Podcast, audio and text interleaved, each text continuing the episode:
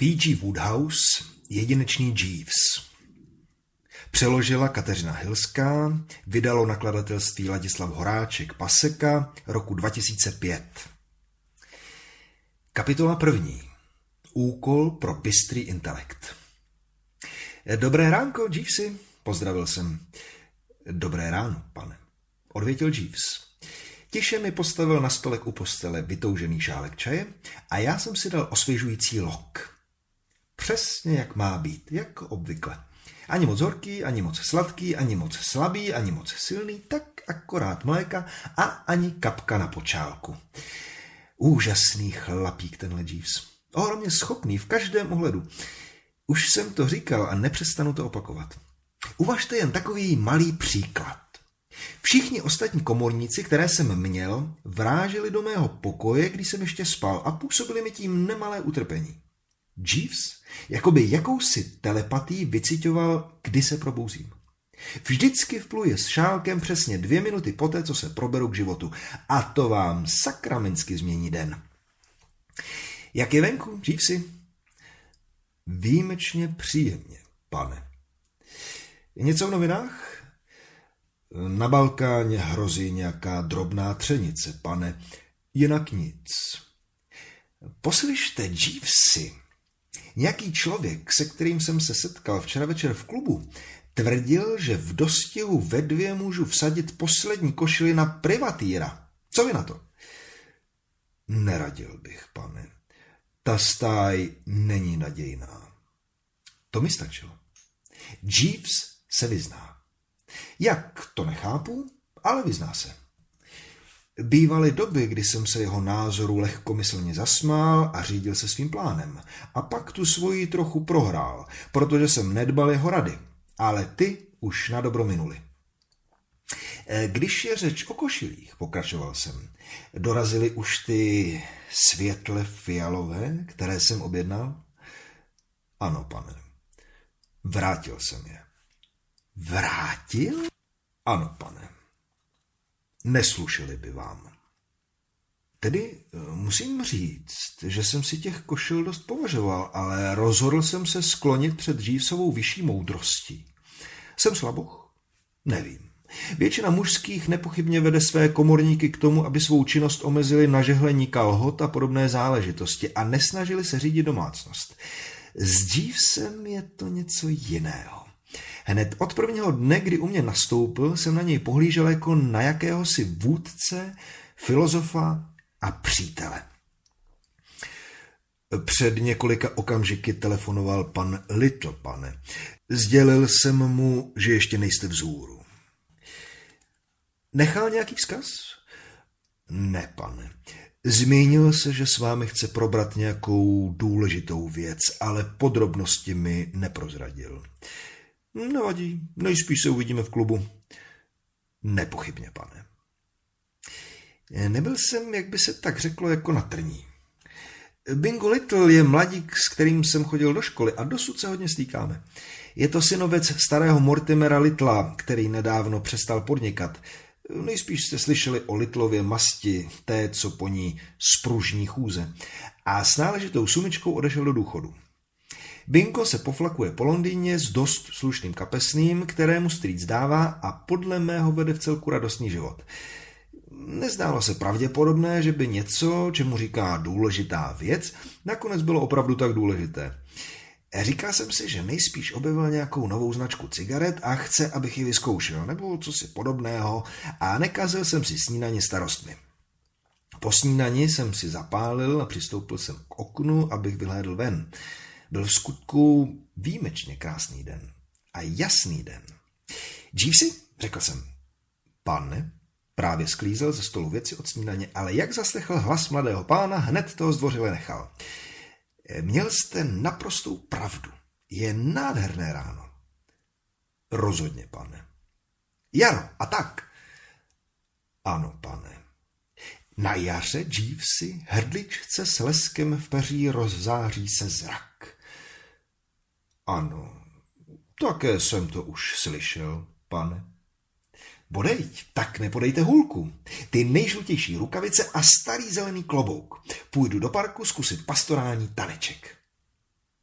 Nevím, jestli znáte ten pocit, který se člověka zmocní koncem dubna a začátkem května, kdy je obloha světle modrá, s chomáči mraků a od západu fouká mírný vánek. Je takový povznášející, romantický, jestli mi rozumíte. Nejsem žádný lamač dámských srdcí, ale právě to dopoledne mi připadalo, že by se hodilo, kdyby se ke mně přihnala nějaká okouzlující dívka a požádala mě, abych ji zachránil před úkladnými vrahy, nebo, nebo tak podobně. Trošku mě proto zklamalo, když jsem narazil pouze na Binga, který se úděsně výjímal v jasně červené vázance s podkovovým vzorkem. Ahoj, Berty, pozdravil mě. Probuch člověče, zíral jsem vázanka o gentlemana. Proč? Čemu to? Jo, myslíš tu kravatu? Začervenal se. Já... Já jsem ji dostal. Zdál se v rozpacích, tak jsem se dál neptal. Kousek jsme se odbatolili a usadili se na dvou židlích u vody. Chief zpovídal, že se mnou potřebuješ o něčem mluvit, začal jsem. Co? Cukl se Bingo. Jo, ano, ano, ano, ano. Čekal jsem, až vypustí téma dne, ale jako by nechtěl pokračovat. Hovor vázl. Zíral přímo před sebe takovým tím skelným pohledem. E, poslyš, Berty, řekl po přestávce, která se protáhla asi na hodinu a čtvrt. Ano? E, líbí se ti jméno Mabel? Ne. Ne? Hm, ne. Neprobouzí v tobě to slovo představu hudby, jako když vítr jemně šumí v korunách stromů? Ne. Chvíli se tvářil zklamaně, pak se rozveselil. No, jasně, jak by taky mohlo. Vždycky si byl takový zabedněnec bez duše, že? Když myslíš? Kdo je to? Pověz mi to celé. V tu chvíli mi totiž došlo, že chudák Bingo už je zase v tom. Co ho znám, a chodili jsme spolu už do školy, věčně se do někoho zamilovává. Obvykle na jaře, které má na něj přímo magický vliv. Ve škole měl tu nejlepší sbírku fotografií hereček a v Oxfordu znal jeho romantickou povahu snad úplně každý.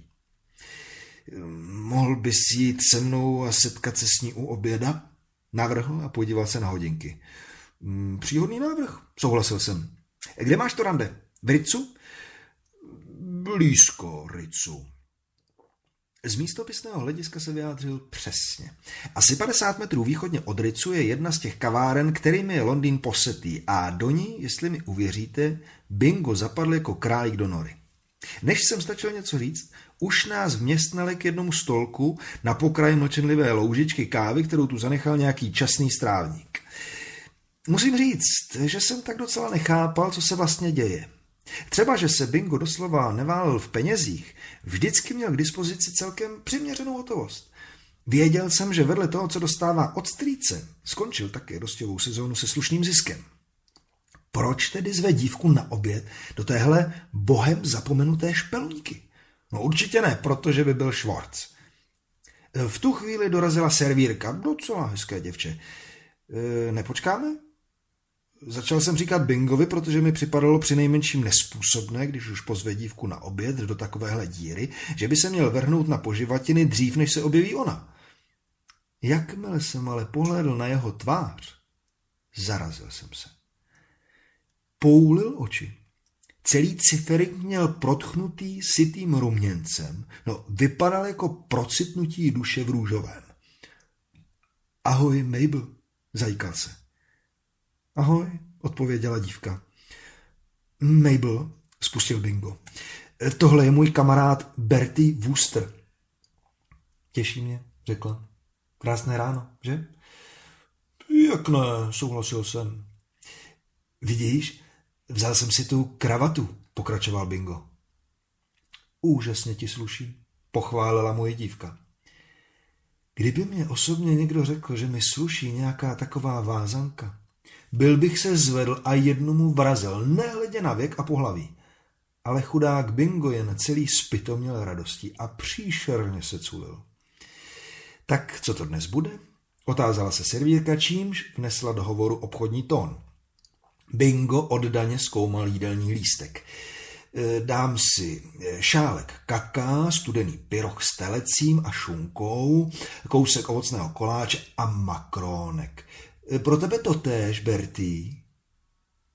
Upřeně jsem se na něj zadíval a dělalo se mi na nic. Že někdo takový je celá ta léta můj kamarád a myslí si, že bych mohl svůj drahý žaludek urazit touhle krmí, mě tělo do živého. Mm, nebo co takhle kousek horkého jelítka a zapít limonádou, navrhl Bingo. Musím říct, že pohled na to, jak láska dokáže mužského změnit, je opravdu příšerný. Toho člověka před sebou, který mluvil tak nonšalantně o makronkách a limonádě, jsem znával v radostnějších dobách, kdy poučoval vrchního v hotelu Claridge's, jak přesně mu mají udělat sol frit o gourmet o champignon a vyhrožoval mu, že jestli nebude podle jeho představ, hodí mu jídlo na hlavu. Hrůza děs. Rohlík s máslem a malá káva mi připadaly tak ještě jediné položky na jídelním lístku, jež nepřipravovali zlotřilejší členové rodiny Borgiu speciálně pro lidi, kteří se jim zvlášť nelíbili. A tak jsem si je vybral a Mabel odhopkala. Tak co? zeptal se uneseně Bingo. Pochopil jsem, že si žádá můj názor na tu travičku, která nás právě opustila. Je fajn, řekl jsem, to zřejmě neuspokojilo. Ty si nemyslíš, že je to ta nejúžasnější dívka, kterou si kdy spatřil? Zeptal se roztouženě. Naprosto. Souhlasil jsem, abych toho mizeru uklidnil. Kde se s ní seznámil? Na dobročinném plese v Camberville. Co si pro Bůh dělal na dobročinném plese v Camberville? Ten tvůj Jeeves mě požádal, abych si koupil dva lístky. Bylo to ve prospěch jakési charity. Jeeves? Nevěděl jsem, že se zabývá takovými věcmi. Nejspíš čas od času potřebuje taky trochu vypnout. No nic, prostě tam byl a docela slušně křepčil. Nejdřív jsem tam ani nechtěl jít, ale řekl jsem si, že to zkusím, jen tak pro legraci. Jen pomysli, Bertie, o co bych byl přišel? O co bys byl přišel? Zeptal jsem se, protože jsem měl v hlavě kapánek možno. O Mabel, ty troubo. Kdybych tam byl nešel, nepotkal bych Mabel. Jo tak. V tu chvíli upadl Bingo do jakéhosi tranzu a procitl z něj jen proto, aby se pustil do pyrohu a makronky. Berty, oslovil mě. Potřebuju tvou radu. No, tak jen do toho. Tedy ne přímo radu, protože ta by nikomu nebyla moc k čemu. Ty jsi přece parádní kus hňupa, ne? Promiň, nechtěl jsem se tě nějak dotknout. To jistě ne. Přál bych si totiž, aby celou věc předhodil tomu svému Jeevesovi a uvidíme, co on na to. Často si mi říkal, že pomohl z průšvihu jiným tvým kamarádům. Z toho, co od tebe vím, tvoří nejspíš mozkový trast vaší rodiny. Ještě mě nesklamal. Tak mu předlož můj případ. Jaký případ? Můj problém. Jaký problém? Chudáku nedovtipná, myslím přece strýce. Co tomu všemu asi tak řekne? Kdybych to na něj vybalil jen tak z ničeho nic, úplně by ho to rozhodilo. Hmm, je trochu nervní, říkáš. Tak či onak je třeba připravit jeho mysl, aby tu zprávu přijal. Ale jak? Aha, aha, no to mi tak pomůže. Víš, já na staříkovi dost závisím. Kdyby mi utěl rentičku, byl bych v loji. Takže ty tu šlamastiku vyložíš Jeevesovi a uvidíme, jestli z toho dokáže nějak vymámit šťastný konec. Řekni mu, že má budoucnost leží v jeho rukách a pokud se rozezní svatební zvony, může se spolehnout, že půlka království bude jeho. Přesně je řečeno takových deset liber. Deset liber na obzoru už mu za nějakou tu námhou stojí, ne? Nepochybně, přisvědčil jsem. Nebyl jsem ani v nejmenším překvapený, že Bingo chce se takhle zatáhnout do svých soukromých záležitostí. Kdybych se odstl v podobně svízelné situaci, také bych v první řadě pomyslel na něj. Jak jsem měl často příležitost pozorovat, je to hlava s velice bystým intelektem, plná chytrých nápadů. Jestli ten problém mohl za chudáka Binga někdo vyřešit, tak to byl on. Předložil jsem mu ten případ večer po jídle. Jeevesy? Pane? Máte právě teď něco na práci? Ne, pane. Takže neděláte zrovna nic zvláštního. Ne, pane. Mám ve zvyku si v tuto hodinu číst nějakou poučnou knihu. Ovšem, pokud si žádáte mých služeb, lze čtení snadno odsunout, případně úplně vynechat. Potřebuji vaši radu. Jde o pana Litla. Mladého pana Litla nebo pana Litla staršího jeho strýce, který bydlí v Pounceby Gardens? Jeeves jako by snad věděl úplně všechno. Neuvěřitelné. Já se s Bingem kamarádím prakticky celý život. A přesto si nepamatuju, že bych kdy zaslechl, že jeho strýc bydlí na nějaké určité adrese. Jsem v poměrně důvěrném vztahu ke kuchařce pana Litla staršího, pane. Vlastně jsme došli už k jakési dohodě. Musím říct, že tohle se mnou trochu zamávalo. Nějak mě nikdy nenapadlo, že by Jeeves byl na něco takového. Chcete říct, že jste se zasnoubili? Dá se říci, že něčemu takovému se to rovná, pane. No tohle? Je to znamenitá kuchařka, pane. Prohlásil Jeeves, jako by měl pocit, že se od něj čeká nějaké vysvětlení. Na co jste se mě chtěl zeptat ohledně pana Litla? Vyklopil jsem mu podrobnosti. Takhle tedy ta záležitost stojí, Jeevesy. Uzavřel jsem. Myslím, že bychom měli sjednotit šiky a pomoct chudáku Bingovi, aby se to zdařilo. Povězte mi něco o starém panu Litlovi. Co je to za chlápka? Poněkud kuriózní postava, pane. Od té doby, co nechal obchodu, se z něj stal velký samotář a nyní se věnuje výhradně kulinářským rozkoším. Narážíte na stařickou žravost? Možná bych si nedovolil vyjádřit se přesně těmito slovy, pane. Lidem jako on se obvykle říká gurmán.